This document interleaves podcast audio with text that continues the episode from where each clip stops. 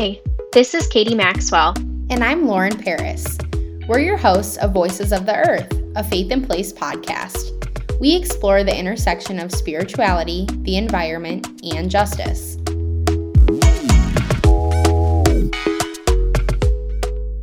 Hey everyone, welcome back to the Voices of the Earth podcast. I'm Lauren Paris and I'm joined by my co host, Katie Maxwell. Katie, how are you today? Hey Lauren, I'm doing great. How are you despite the cold here in Chicago?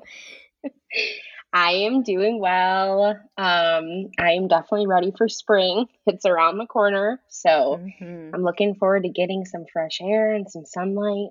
Um, yes. So we can. Thank goodness for those hope. brighter days, though. Yes, the sun definitely. is coming back. We've like passed that the darkest part of the year. Um, so that's always something I get excited about around this time of year, end of February, almost March when we're recording. Yes, me too. I am super excited, almost as excited as I am about today's podcast episode topic. um, we are going to be talking about natural burials today. Yeah, very, mm-hmm. very fun topic. um, and just before we get into things, you know, we wanted to say that this episode is not meant to suggest that you buried your loved one in the wrong way, nor is it meant to pass judgment on you for your preferences or choices about how you want to die and how you want your body um, to be handled after your death. This is really just us exploring some different options um, for burials, some more eco friendly options. And, you know, we feel like we're uniquely positioned uh, as a multi faith environmental org to explore this topic and also inform our listeners um, about the different options that there are. And Katie, I don't know if you want to say more about that since Katie is. Um, this is a topic of interest for her. She's been researching this topic over the last year. And I don't know much about this topic other than I've always been interested in it. And death has always been death has always been a weird subject for me just personally. I don't know. I feel like i get weird when i talk about death and when i think about my own death. Um, and so i have always wondered how will i be buried?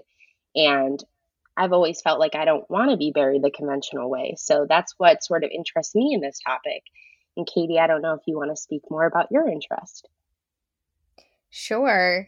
Yeah, I definitely agree that Faith in Place is uniquely positioned to talk about uh, options that we have and inform our listeners about the options that are available to us and options that may become available to us where we're located in Illinois and also for our Faith in Place um, audience in Indiana and Wisconsin as well in the future, uh, because we, being multi faith, you know, we have an opportunity to ask ourselves how do our end of life wishes, um, how can those become an extension of our faith practice? And as an environmental organization, I think we have an inherent environmental ethic, and every person I would say, whether they're cognizant of it or not, also has some kind of ethic that they live by.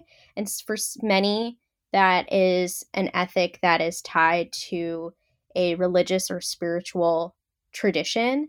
And for someone like myself, I see an interconnection between an environmental ethic and a spiritual ethic. So it's the topic is really interesting to me to kind of engage with those two parts of my identity um, and do some of that um, internal work of figuring out what is it that I want ha- to have happen with my body when I die and what does that mean for my family, for my community?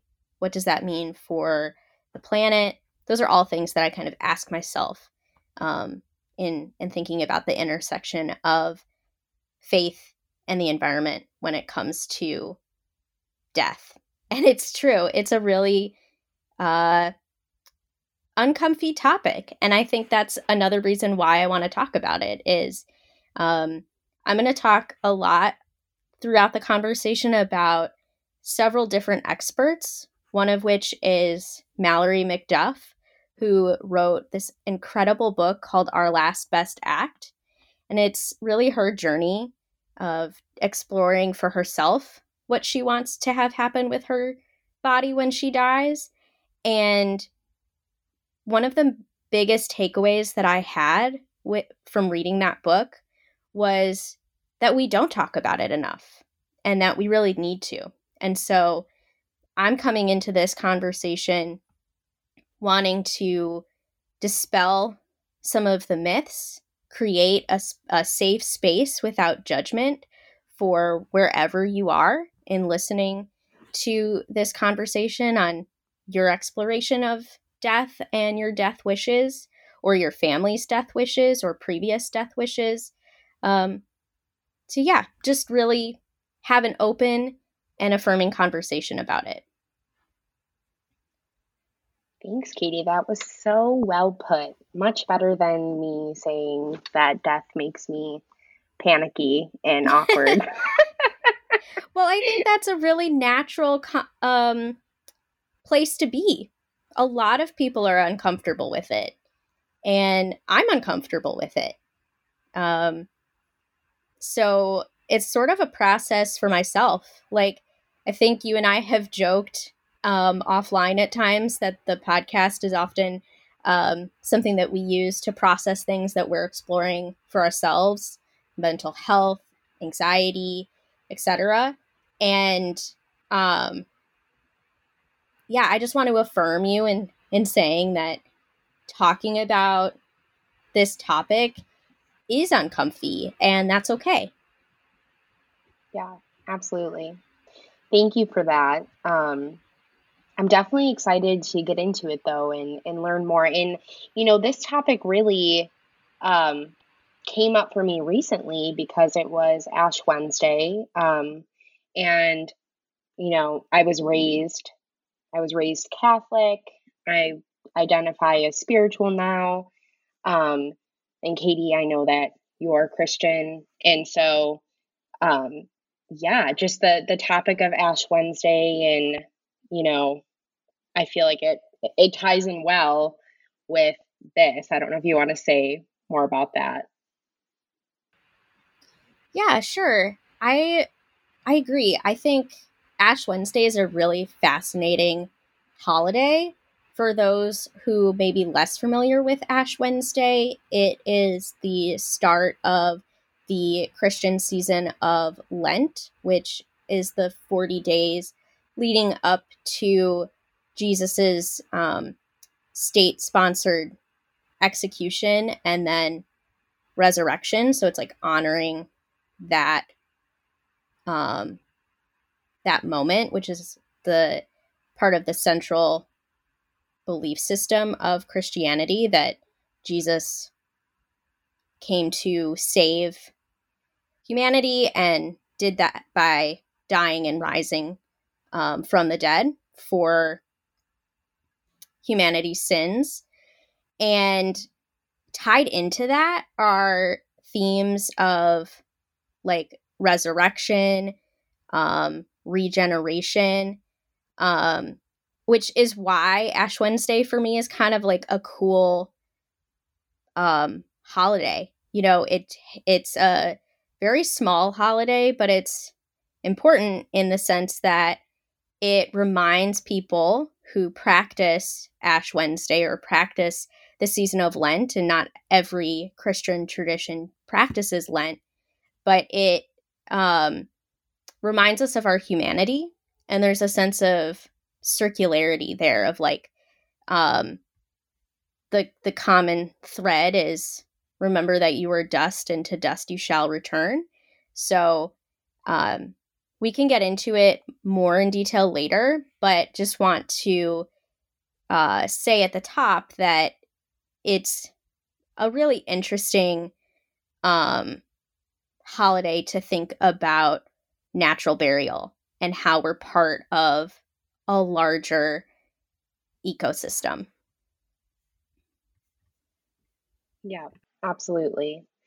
Um, and, you know, with that, I just want to jump right into a few questions that I wanted to discuss with you, Katie. So, we've we've sort of touched on this a bit, but why is death an important topic to discuss and plan for?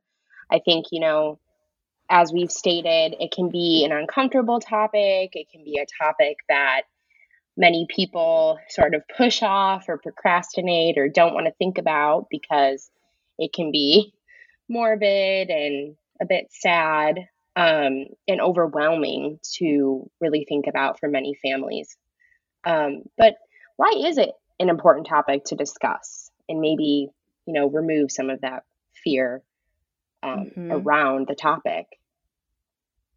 Well, I think you touched on it a little bit by talking about the sense of overwhelm or the uh, fear that families may have in talking through this with their loved ones.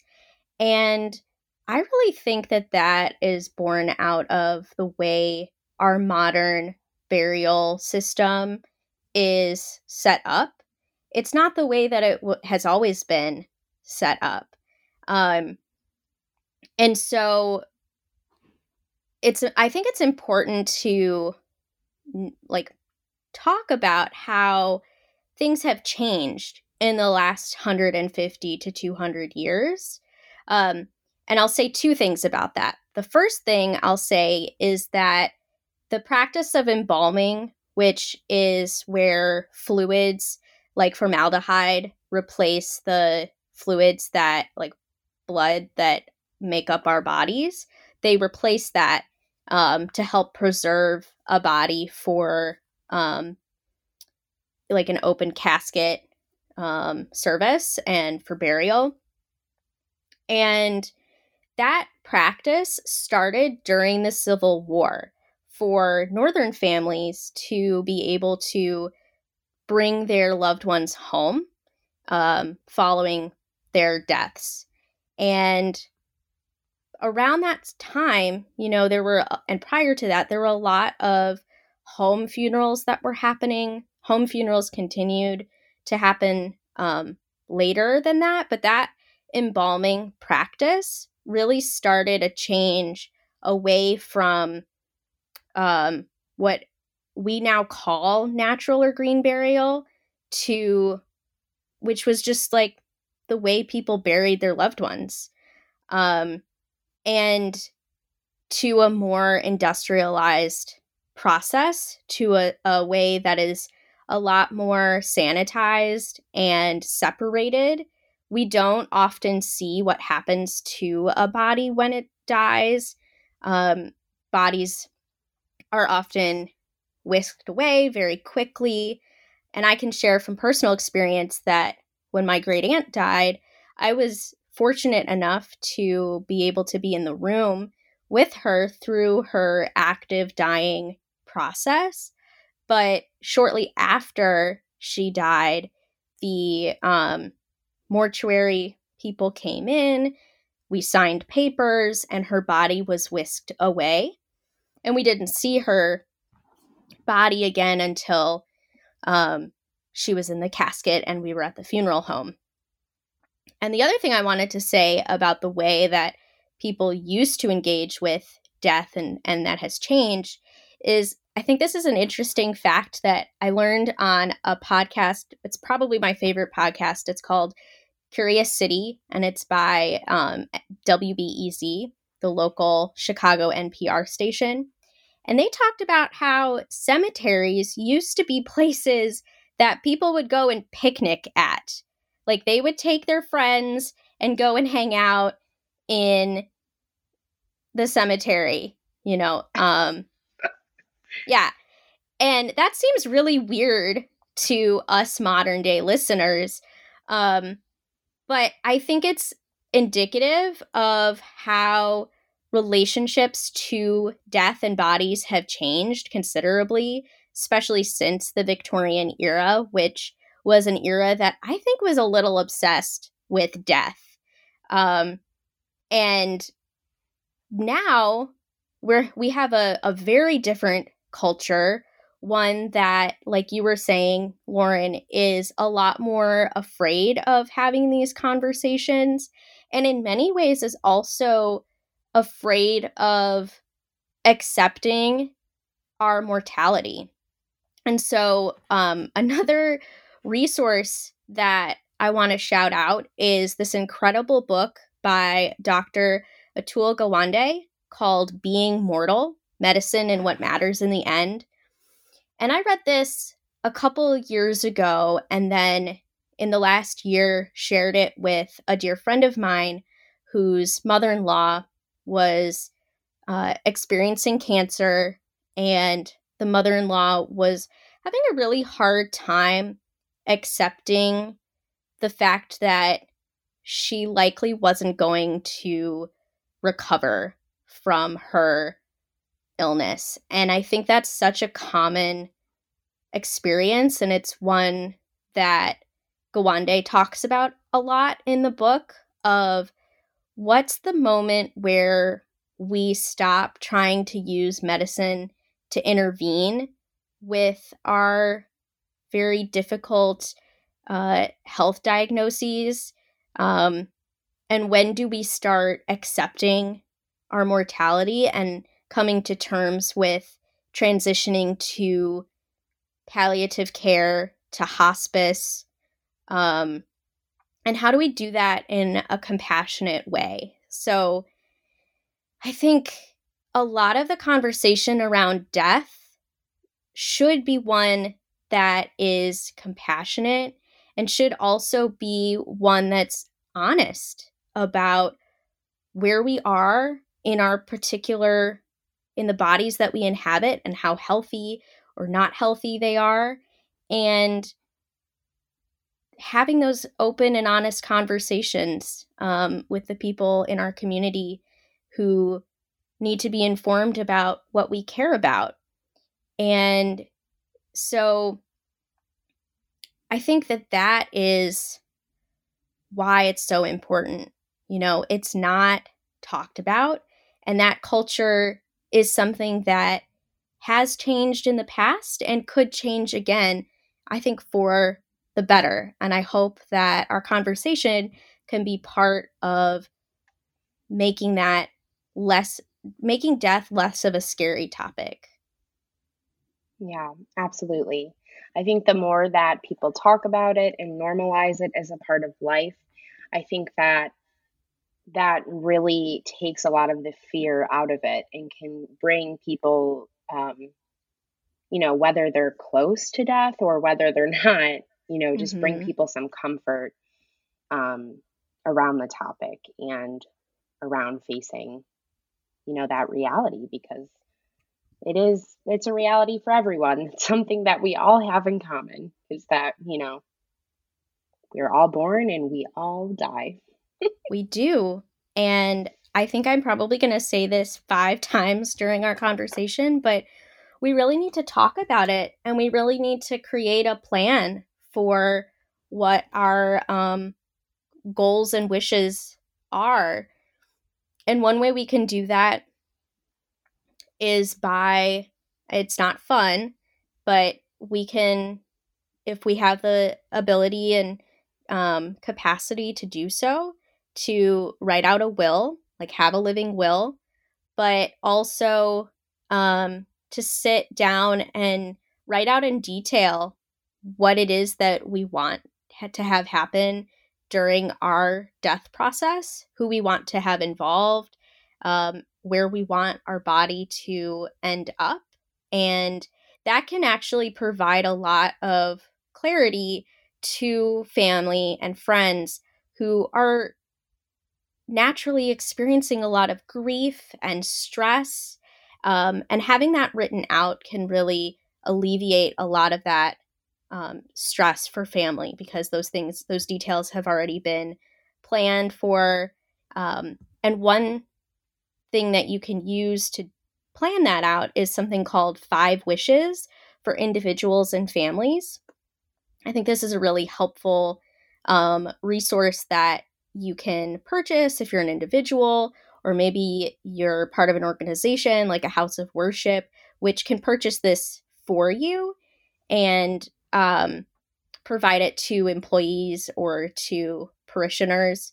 I first learned about it from a friend of mine who is a hospital chaplain and was attending LSTC to become a deacon.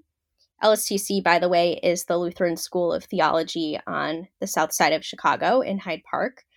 And um, she led a death class on like walking us through our five wishes. And admittedly, I still need to really write that out for myself. Um, but it was a very powerful and memorable experience, nevertheless.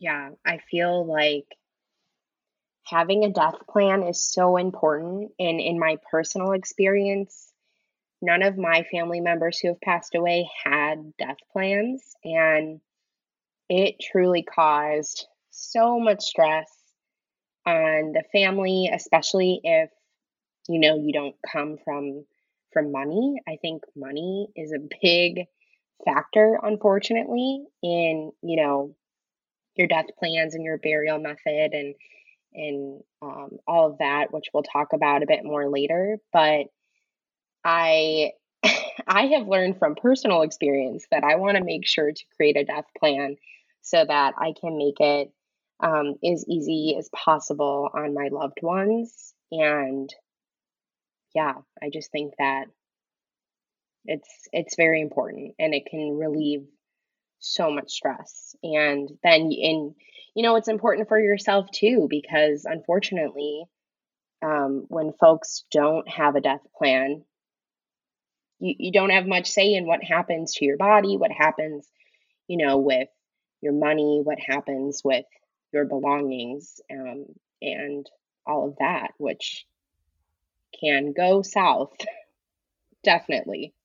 It can, definitely. And I mentioned our last best act a little earlier in the conversation, but want to mention it again too, because Mallory McDuff really frames the whole book around her personal exploration of her own death wishes. And I think it can be an amazing resource for someone who's trying to figure out what they want to do and is maybe looking for a guide, especially if you're someone who is interested in um, knowing more about different burial options. Um, she does a lot of the legwork for you. And then she also, it's so sweet, she writes out a death plan for her daughters at the end of the book. Aww. Wow. I have to read this book. This you really need to. I know I'm I'm interesting. yeah, I'm such an evangelist for this book, but I really think that it's a great place to start um, on this journey and has been incredibly helpful for my own processing. Yeah, absolutely. Um, I think it's a great recommendation. I'm excited to read it. But for now, you are you are the expert here, Katie. I don't know about that you're you're an expert to me. um, I know this is a very big topic and there's lots of information and complexities that go into it, but I am curious, and I think our listeners would be curious for those who aren't familiar with what a natural burial is. What is considered a natural burial, and you know, what are some of the different natural burial options? Because I know there's quite a few options, it's not just one method of burial. Sure, I would be happy to dive into that a little bit. I think it's helpful to start by saying what natural burial is not, or by, in other words, defining conventional burial practices. Conventional meaning like what we use in a modern day sense, because as I said earlier, natural burial in many ways is what our ancestors did So, modern or conventional burial often involves embalming, it involves a casket that the body is placed into and then lowered into the ground, surrounded by a vault or concrete burial liner, which helps to keep some of the elements out of the casket. And that vault may or may not have um, a bottom because there are traditions like the Jewish tradition and the Muslim tradition that actually require having connection to the earth. And I think that's a really beautiful environmental connection in burial practices. Um, flame cremation is also considered a conventional burial practice because it uses fossil fuels in um, the cremation. It also produces airborne emissions. And under that flame, flame cremation category, I would say medical school donation falls under that. Um, McDuff explains in her book about um, how medical schools will embalm a body and use it for research. And then when they're done with the research on that body, they'll then cremate the remains.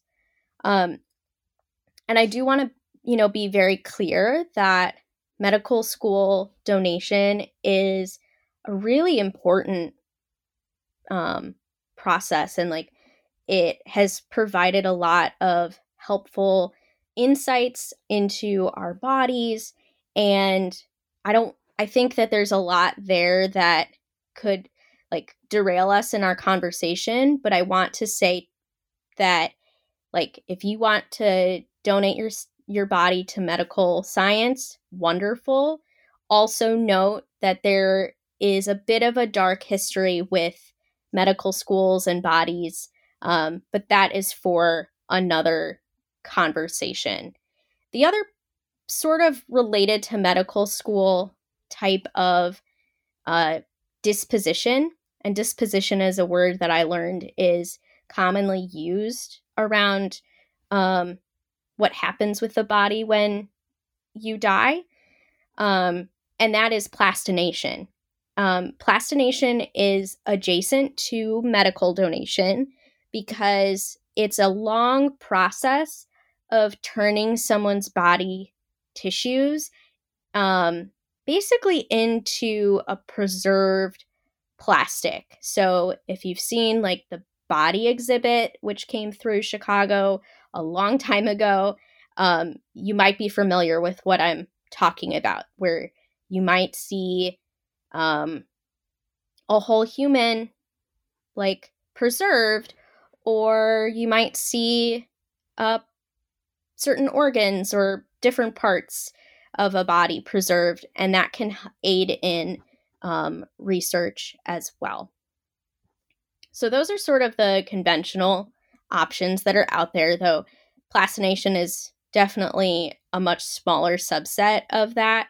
Um, conventional burial is incredibly popular, and flame cremation is becoming increasingly popular. I think uh, McDuff cited that it's meant to be, it's like expected to be 50 to 80% of um, what people request by the year 2040 compared to only being 10% of what the population did in the 1980s.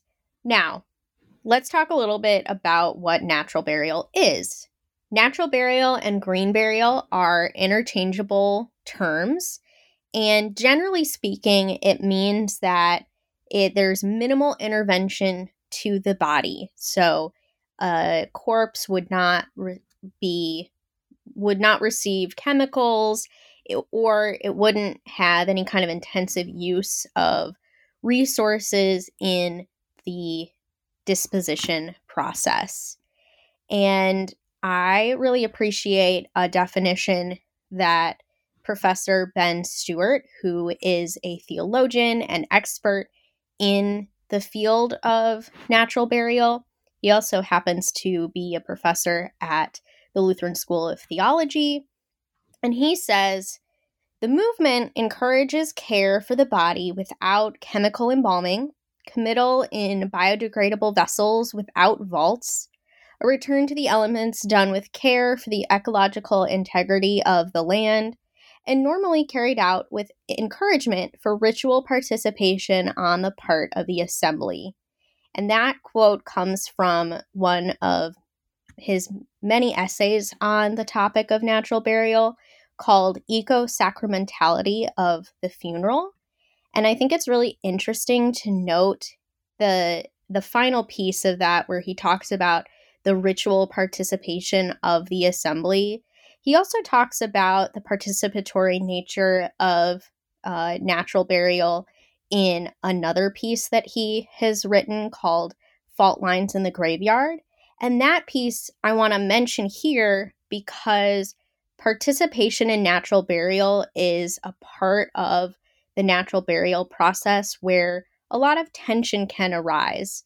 People who are burying their loved ones may or may not be comfortable with the idea of how much is asked of them whether that is helping to transport the body to the burial site, uh, putting uh, dirt on top of the body, um, a variety of different acts or rituals that are um, involved in a natural burial. Specifically, if it's a nat- if it's a burial that occurs in a cemetery, though there are different types of natural burial and different opportunities where the family would be participating in that. And so let's talk a little bit about what those types can be. so, a common natural burial will happen in some kind of cemetery. And there are three types of cemeteries where a natural burial would occur. That means in a natural cemetery, which is fully designated to natural burial. It might be in a hybrid cemetery, which could be a, a cemetery that has a portion of its space uh, designated for natural burial within a larger cemetery that is um, designated for conventional burials. Or it could be in a conservation cemetery. And a conservation cemetery is similar in nature to a natural cemetery, except that fees that are requested by the management of a conservation burial ground would then be used to maintain restoration practices of that burial ground, whether that's like restoring a natural prairie or savanna. And uh, there's a really excellent resource for green burial in general called the Green Burial Council, which I highly recommend looking at um, to learn more and also to help you locate a burial ground near you that would align with one of these different types of cemeteries. They have a certification process that can tell you what kind of um, cemetery is available in your local area. So, that is uh, one very common way to have a natural burial. Another um, related natural burial um, could be a home funeral. And I mentioned home funerals um, toward the top of the conversation because home funerals are often what our ancestors did in the sense that they would bury they would have like the funeral instead of taking the the body to um, in my tradition um, a funeral home and then that transporting that to a church for a service and then transporting the body again to a cemetery for burial instead the service would occur at home the the family would participate in washing the body in um, having people come and visit, and then the body would be buried um, after that. And there's really been a rise of this again. People are interested in having home funerals, and it's a big part of the natural burial movement. So that may include transportation to um, a nearby cemetery, or it may also include a burial in a family plot or even in a backyard. Family plots and rural lot and rural plots um, in the country often don't require a vault, and um, McDuff talked a lot about that in her book as well, um, with regard to her family, because her family also ha- had um, some prior experience with natural burial. Um, and then another type of natural burial is called alkaline hydrolysis, which is also known as aquamation. It's a water alternative to cremation. And it is legal in Illinois, where Lauren and I are located, though it isn't legal in Wisconsin or Indiana. Um, but that's an interesting alternative that has appeared in recent years. Another option is body donation. And this is a little bit different than um, medical, like to a medical school donation, which I described earlier, in the sense that you can choose to have your body uh, sent to a lab that specializes in studying decomposition. And uh, that doesn't really cost you anything. It just means that you're donating your body to science in a way that um, allows your body to naturally decompose without any kind of embalming or cremation at the end of the process because those labs are studying how decomposition happens. And that may be something that you're like a little uncomfortable with reading about it. I was a little uncomfortable with it. Um, and finally, a newer option, um, I guess you could say on the market, is something called natural organic reduction or human composting. And this type of natural burial um, is legal only in a few states. Currently, Washington, Oregon, Colorado, and very recently, California. And there is another variety of this that McDuff talks about called um, permeation, which uses um, freezing. And I think this is a really interesting alternative. It will be the the thing about natural burial and burial practices in general is that this is a really evolving space and people um, currently are advocating for policy changes so that natural organic reduction can become more available or that um, alkaline hydrolysis can become more available um, in local areas. Because right now, primarily people have access to conventional burial, to um, cremation, and possibly a natural burial cemetery. Um, but these other options are a little bit less accessible and depending on where you're located, legal or not legal.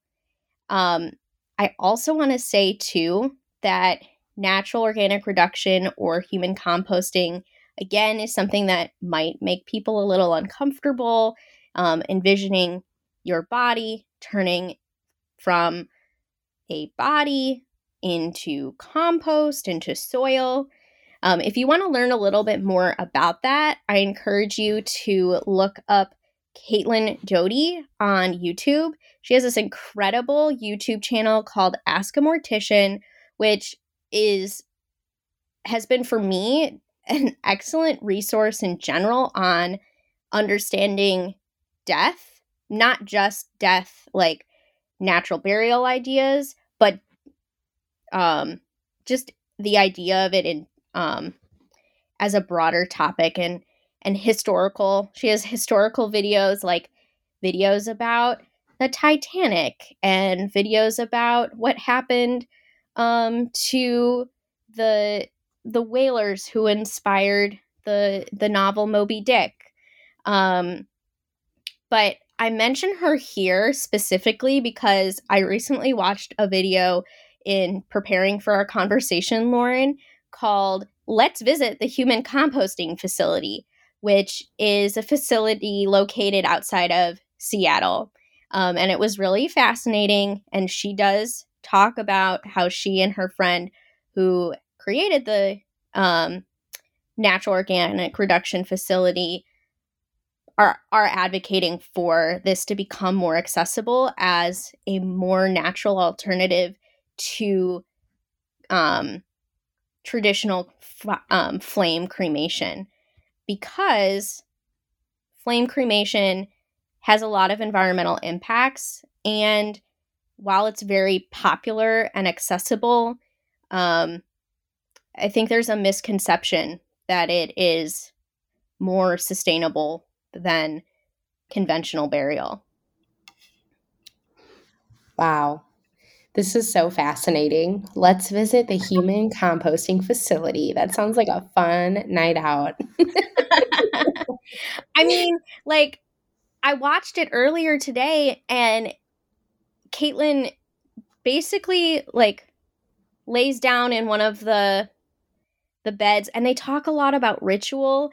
They they show you how they prepare the body, and again, like the thing that I keep coming back to both with uh spiritual tradition and religious tradition but also beyond that um there's just it with the whole natural burial movement um in home burials especially there's a real emphasis on the beauty of ritual whether that's washing the body preparing the body for burial in different ways.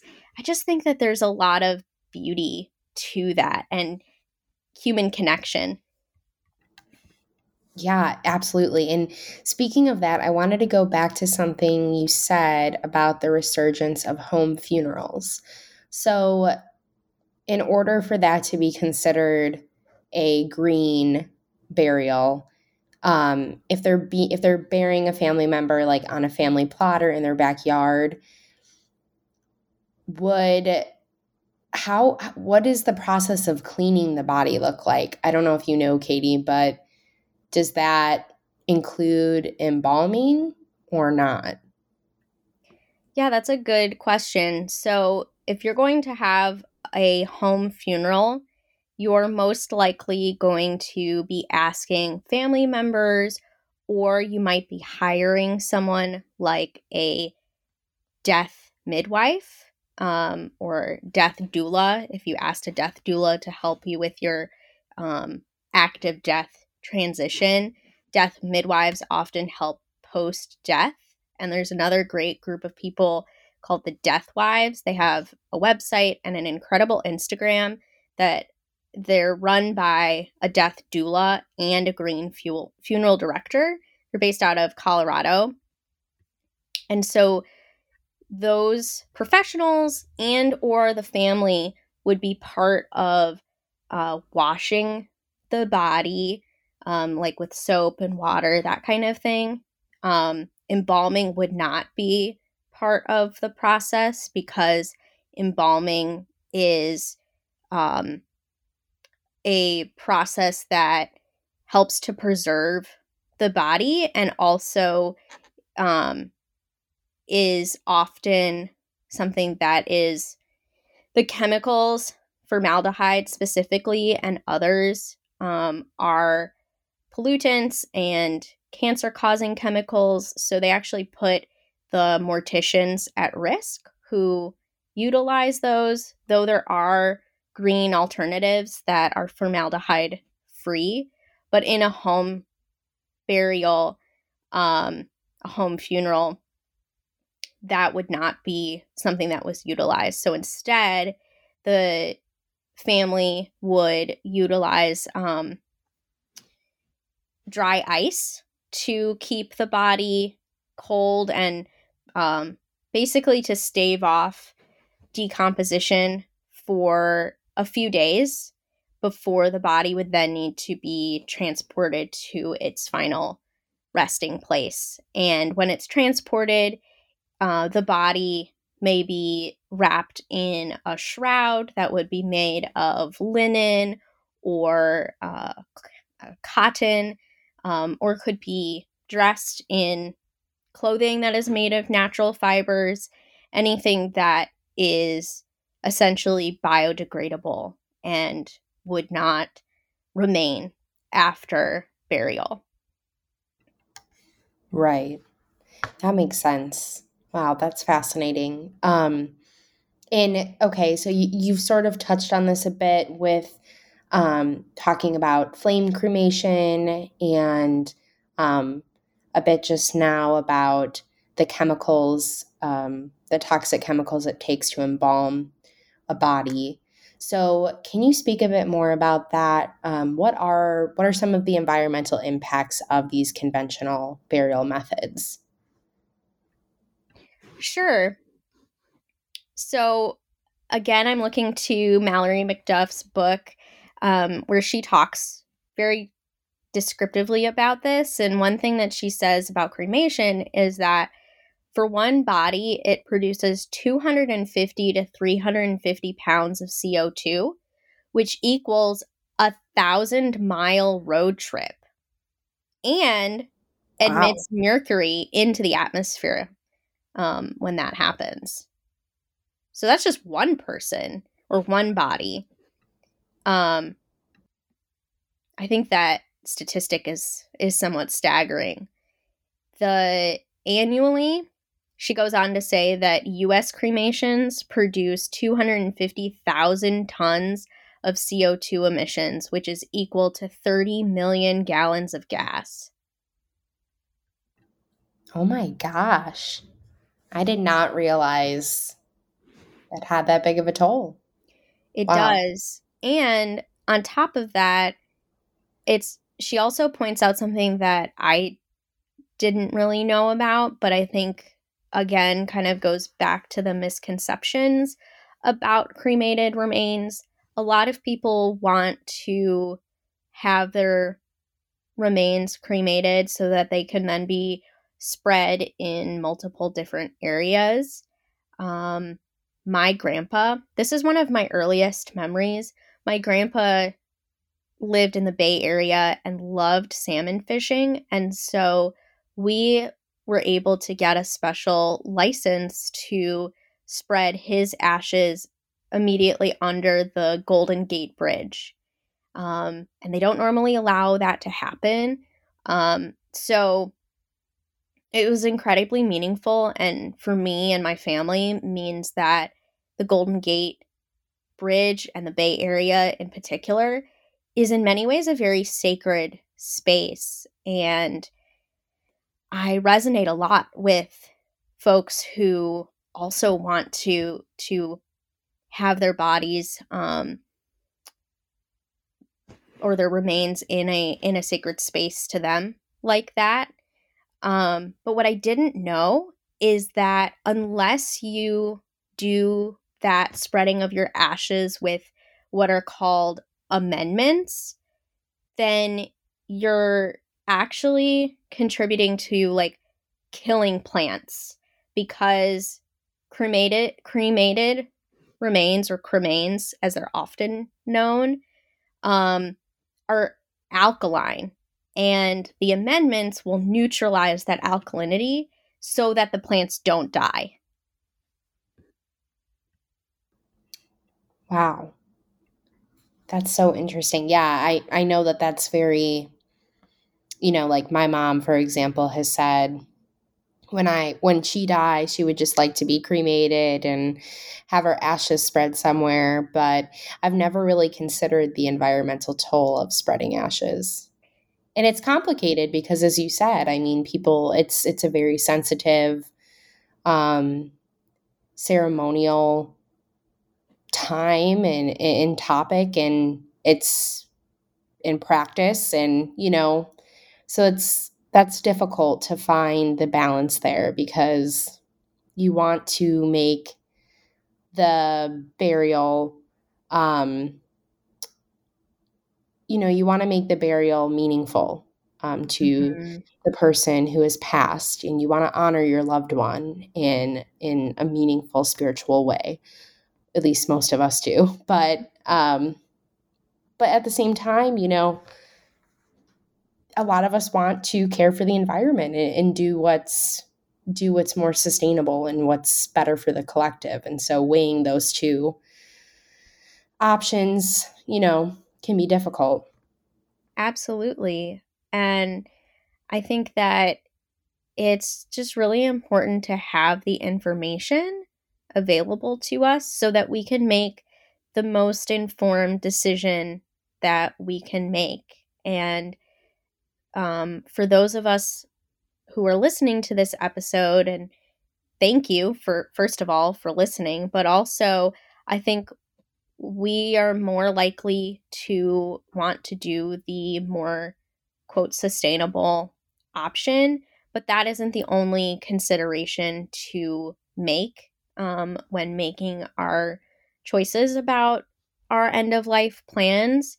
And so again i want to emphasize a huge amount of compassion for you the listener um, and wherever you're at in figuring this out for yourself or honoring your friends and family members wishes because that there are other factors at play and it may make more sense in your situation to do a cremation or to do a conventional burial um, or if you have the capability um, to do a, a natural burial instead which does have a considerably less um, smaller impact on the environment and also a smaller impact on our wallets. I think that it is um, we there's a, a tendency that we could have in this conversation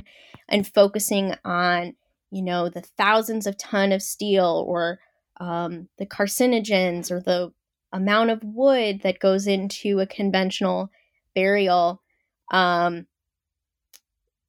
or you know the cremation like the co2 but there's also an economic justice piece of talking about burial because conventional burials cost somewhere around $10,000 and most families are making like $50,000 a year.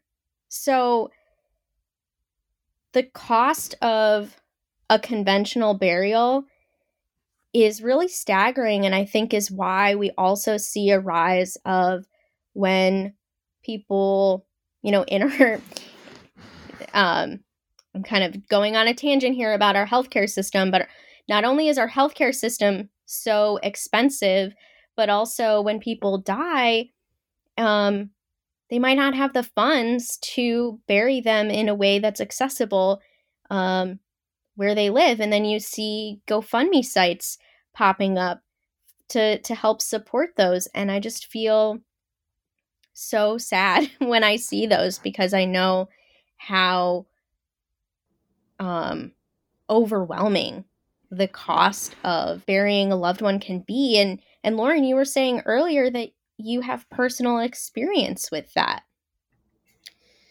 Yeah, yeah, I definitely do. And I and I was going to say I feel like it for many families it creates this sense of guilt because mm. you want to honor your family member in um, the best way that you can. And for a lot of people, that means get, getting the fanciest coffin and, you know, getting a fancy tombstone and and or gravestone you know all of those things and uh, when you can't afford that it it really brings a sense of guilt and then in my experience you know, a lot of families will um, they will spend money that they don't have and put themselves in a poor financial position just to honor their family member in the way that they think is proper or best. And it's really sad. It's really hard and you know, you when when you lose someone, you just want to focus on those feelings of loss and grief and dealing with that.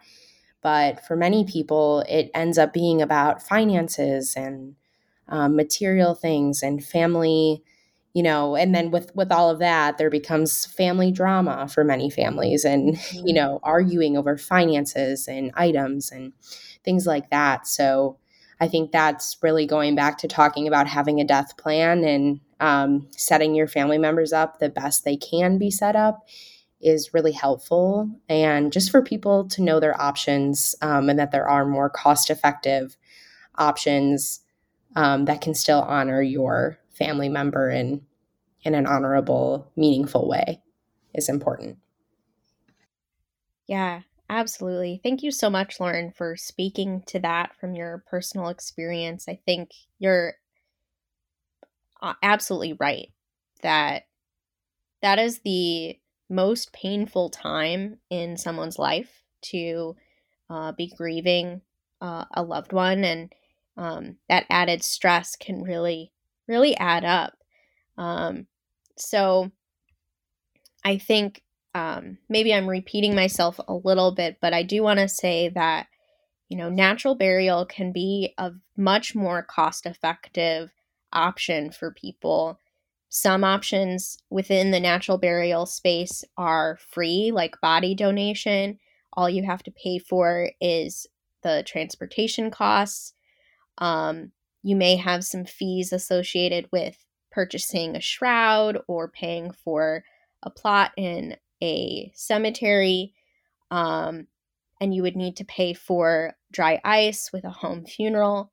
So there are costs and all of those things, transportation, etc. They do have environmental impacts, but they are considerably less than the cost of the average funeral being $10,000 um, and are much less of an impact environmentally as well.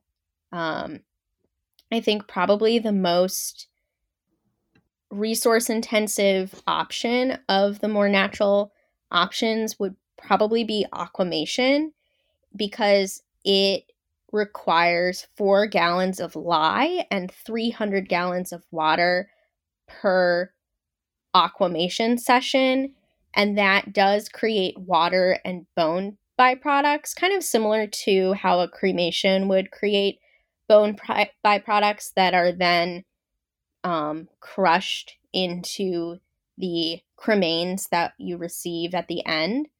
And um, those, similarly, the aquamation process, you then basically get cremains at, at the end that you can um, choose to put in a biodegradable urn with amendments or in a coral reef. McDuff talks about those options where you could do, you know, put them in an urn and keep it in your home if you would prefer to do that.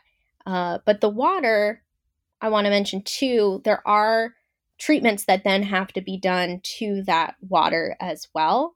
And there are um, production costs for producing or creating the machine that is required to do aquamation. So, I'm not saying that it's a bad process, but I do think it's important, um, as we've been saying throughout the conversation, to to talk about um, and be be informed. Yeah, be informed. But yeah. overall, um, I think all of this is part of something that Caitlin Doughty has coined called the death positive movement. What's that? Yeah, so I think generally speaking, the death positive movement, like we're kind of part of that right now in our conversation, having open and honest conversations about death and what we want um, to have happen and um, to be sensitive to that. It also ties in very nicely with what we were talking about earlier around home burials and the rise uh, or the resurgence of um, home funerals. Yeah, and, and going off of that, I wanted to I want us to circle back and talk a bit more about spirituality.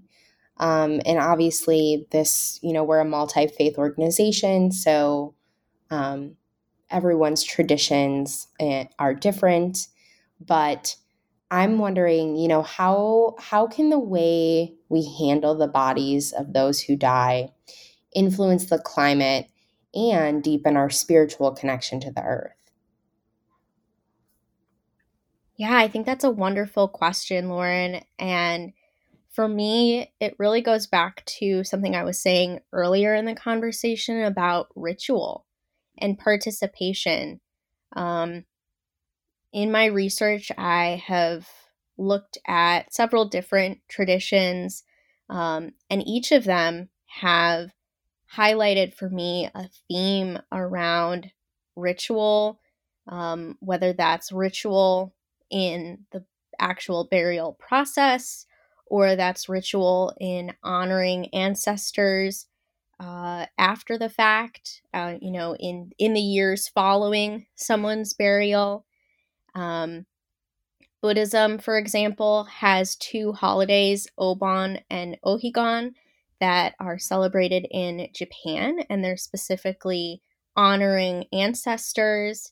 There's also a an excellent resource in Tricycle, which is a Buddhist magazine that has a series on non attachment and hospice.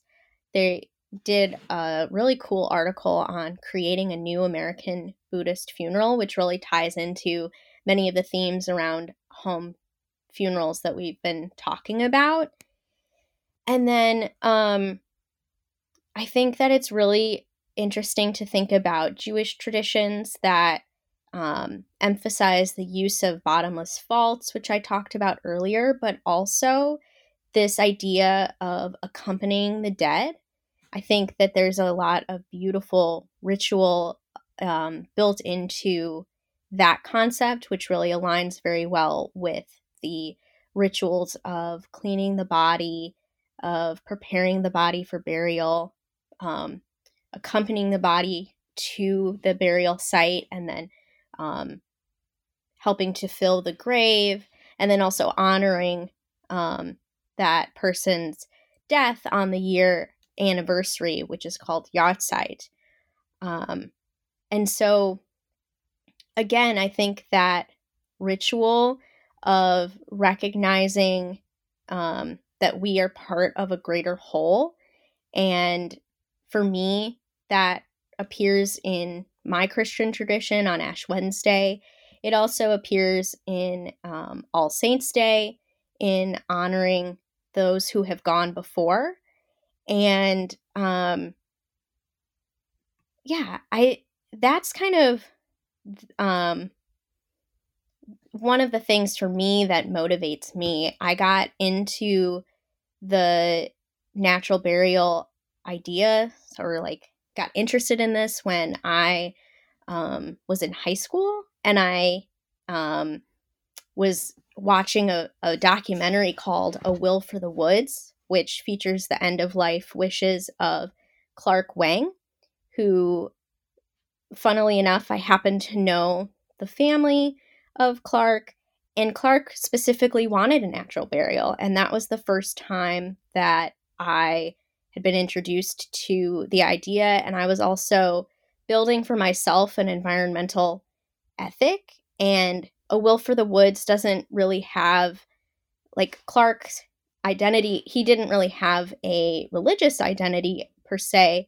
And I think that that, again, emphasizes that natural burial um, or burial in general doesn't really have to be a specific um, religion or spirituality, but that there can be beautiful ritual and familial participation honoring ancestors through an environmental ethic that also honors the land.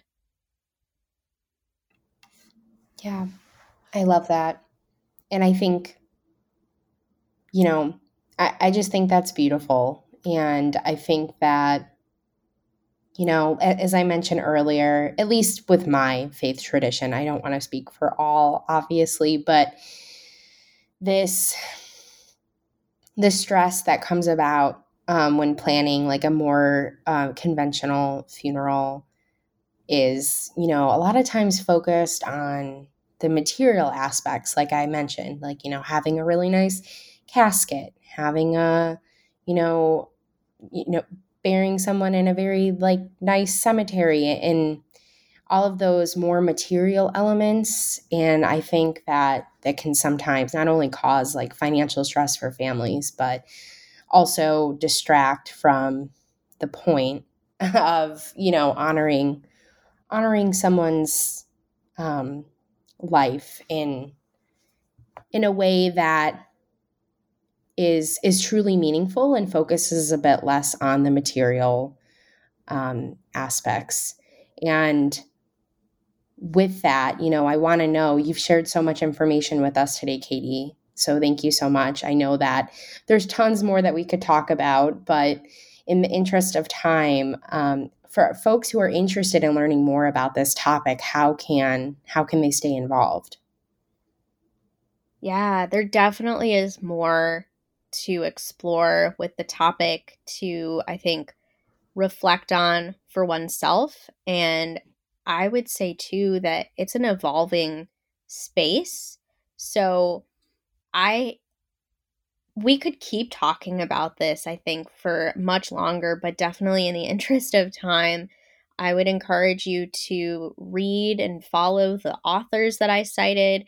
I tried to do my best to um, cite them appropriately, and we'll put them in the description um, below so you can check them out as well watch um, Caitlin's YouTube channel, follow the Death Wives on Instagram, um, and use those as resources. Those are just some of the resources that I've found in this research. And um, harkening back to something that you just said, Lauren, you know, I come from a particular faith tradition, and I definitely don't want to speak for um, the the faith traditions that I mentioned, um, I think there. What I love is that I'm seeing themes between um, these different faith traditions, and and I only mentioned a few, um, but that there is a really beautiful. There's diversity in the faith traditions and how we honor and ritualize death, but that also death is something that we all experience and we all um, can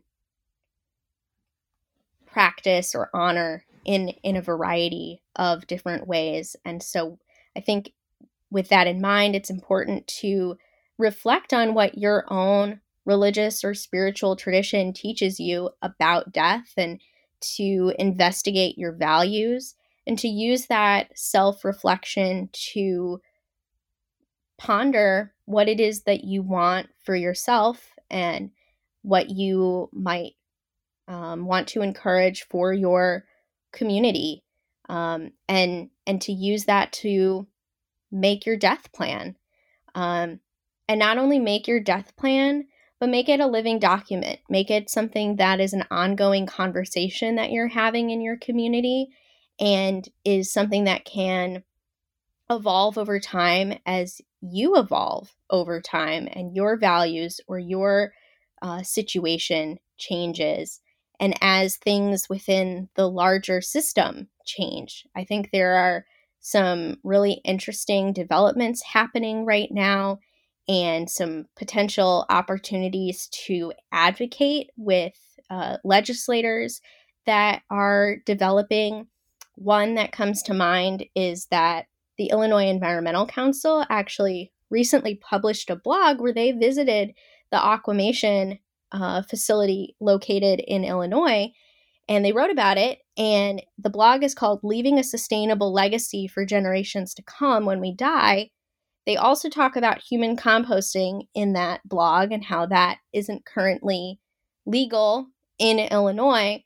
But IEC, as an environmental advocacy organization uh, within Illinois uh, definitely helps to set the uh, priorities that the state has or that advocates have around environmental issues. So if you're interested in getting involved that way, that's definitely something to follow as well.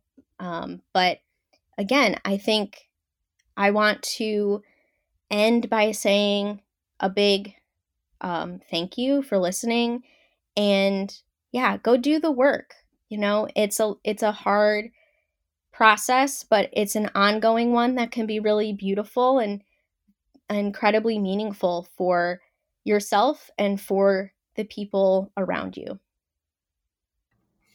Absolutely. Thank you so much, Katie, for sharing today. And thank you to our listeners for having an open mind and, and tuning in. So we appreciate you and we'll see you soon. This podcast is a creation of Faith in Place, a multi faith environmental justice nonprofit based in Illinois, Indiana, and Wisconsin. We are the proud affiliate of Interfaith Power and Light, and we are on a mission to empower people of all faiths and spiritualities to be leaders in caring for the earth, providing resources to educate, connect, and advocate for healthier communities. This week's episode was produced by Brogan Malloy. Your hosts are Katie Maxwell and Lauren Paris. Our theme song is Sweet Talk by Tyra Chatney. Please rate, review, or share this podcast with someone who might enjoy it. We can be found wherever you listen to podcasts, including Spotify, Stitcher, Google Podcasts, and more. If you enjoy this podcast, please support the work of Faith in Place by donating. Please go to faithinplace.org forward slash donate.